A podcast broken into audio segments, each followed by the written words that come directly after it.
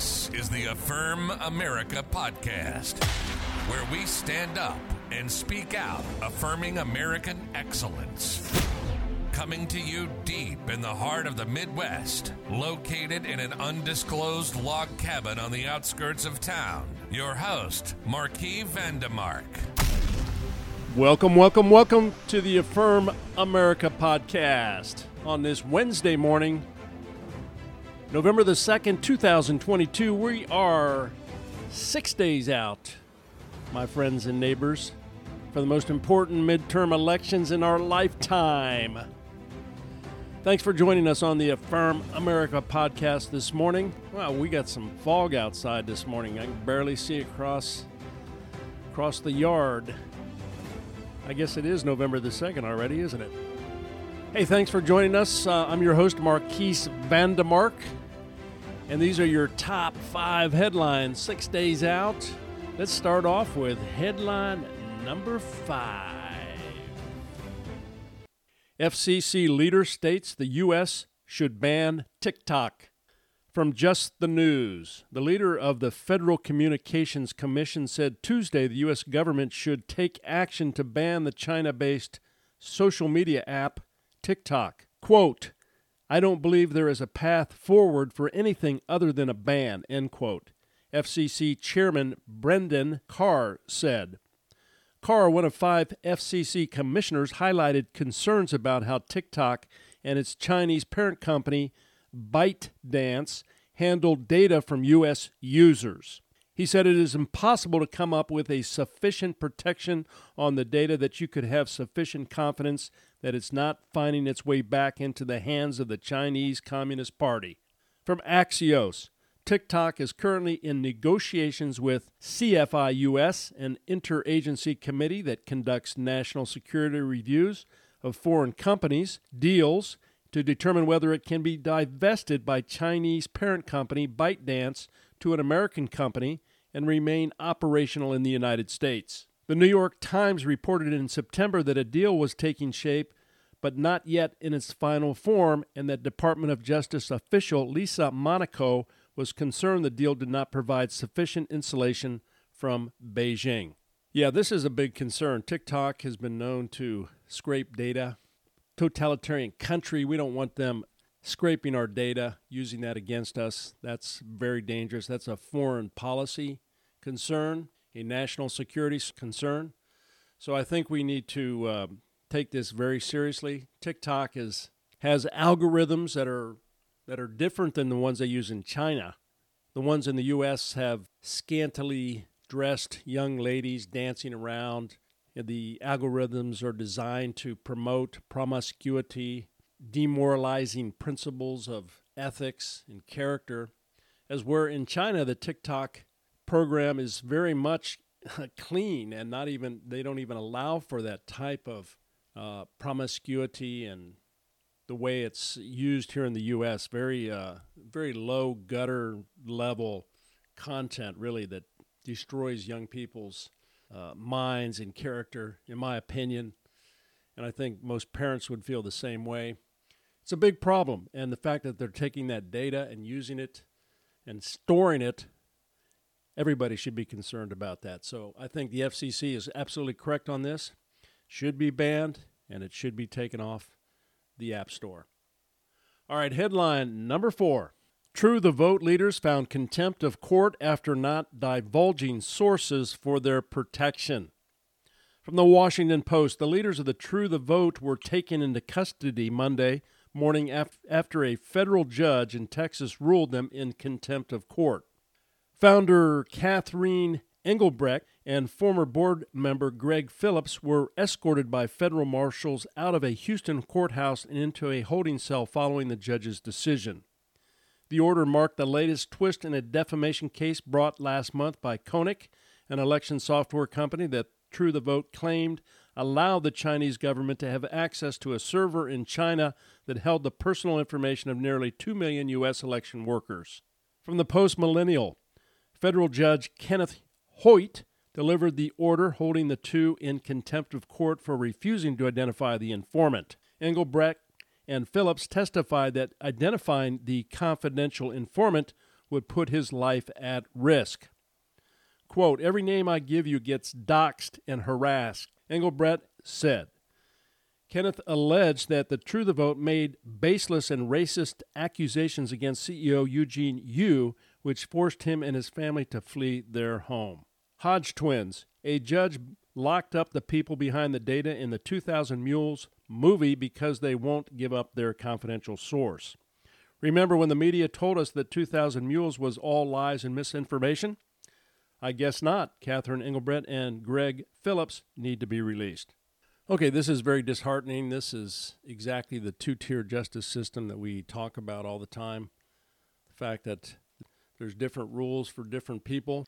You have individuals that have the right to keep their informants protected by not divulging that. That's uh, a, a constitutional right that we have, especially for journalists and media people.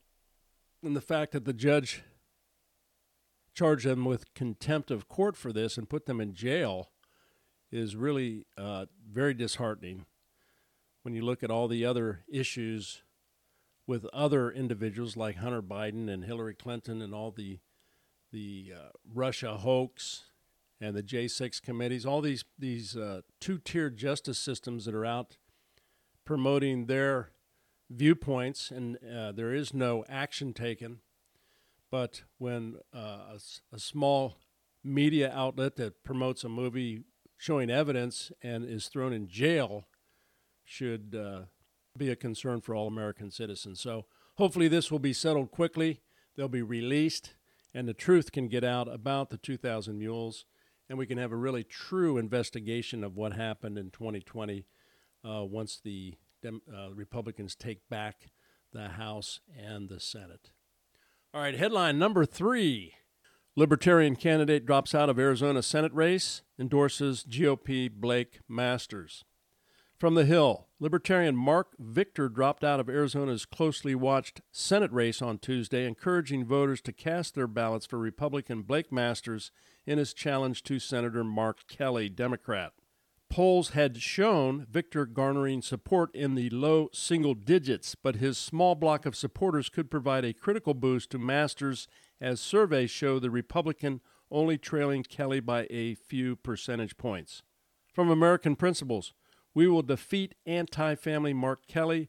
Vote Blake Masters for Arizona Senate.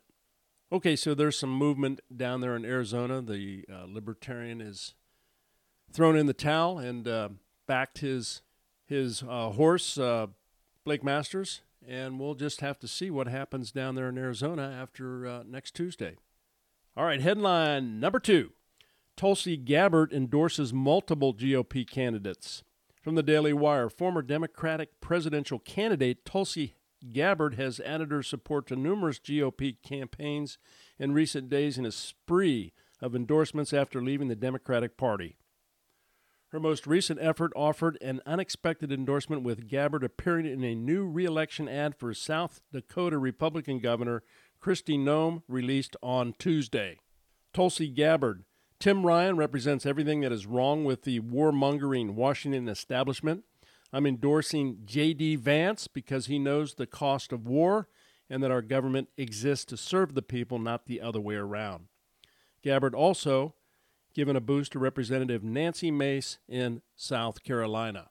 So Tulsi Gabbard, she's out there on the campaign trail. She's, uh, gosh, she's almost a Republican. She might want might want to change parties to Republican as much as she's been going around uh, endorsing GOP candidates. But uh, anyway, she hasn't done that. She has denounced her own party, the Democratic Party, which makes a lot of sense. She sees, uh, like everybody else does, that they've gone far, far to the left. They're not recognizable. They're definitely not the uh, Democratic Party of the uh, older generation, those that are 60 and above, who remember John F. Kennedy. Not that, not that anymore. No way. So uh, Tulsi Gabbard uh, out supporting GOP candidates. All right, headline number one: Polling shows Republican gubernatorial races look encouraging. From the New York Post, Republican Representative Lee Zeldin has nudged out Democratic rival Governor Kathy Hochul in New York's closely watched gubernatorial race just a week out from the election, a new poll shows.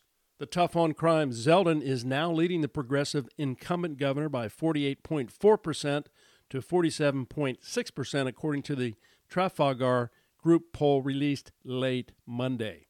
To repeal cashless bail, fire rogue DAs like Alvin Bragg, stop congestion pricing, and take other bold action to save our state, Hochul's gotta go, Zeldin said in a statement after the poll's release. National Review Tudor Dixon now tied 45 to 45 with Michigan Governor Gretchen Whitmer, and an Emerson College poll shows Mark Ronchetti down two points, 50% to 48% to New Mexico Governor Michelle Lujan Grisham. All right, so the uh, the red wave is far and wide now, taking uh, many positions for the gubernatorial races, the governors. We have uh, some deep blue states like Washington that are moving more to the right, away from the Democratic Party.